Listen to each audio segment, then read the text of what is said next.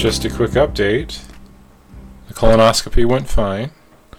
They didn't find anything obvious when they did the visual examination, but they took biopsies, both of uh, the stuff in the colonoscopy and in the endoscopy, and in a week I should get the results. So hopefully that all works out well. The evening afterwards, I got tired and I felt like my stomach had been kicked in, which was probably just an air bubble. But it was unpleasant. I went to bed in the 7 o'clock hour and woke up really early the next day. But all is well. I survived. And now I feel normal. I feel very much like myself.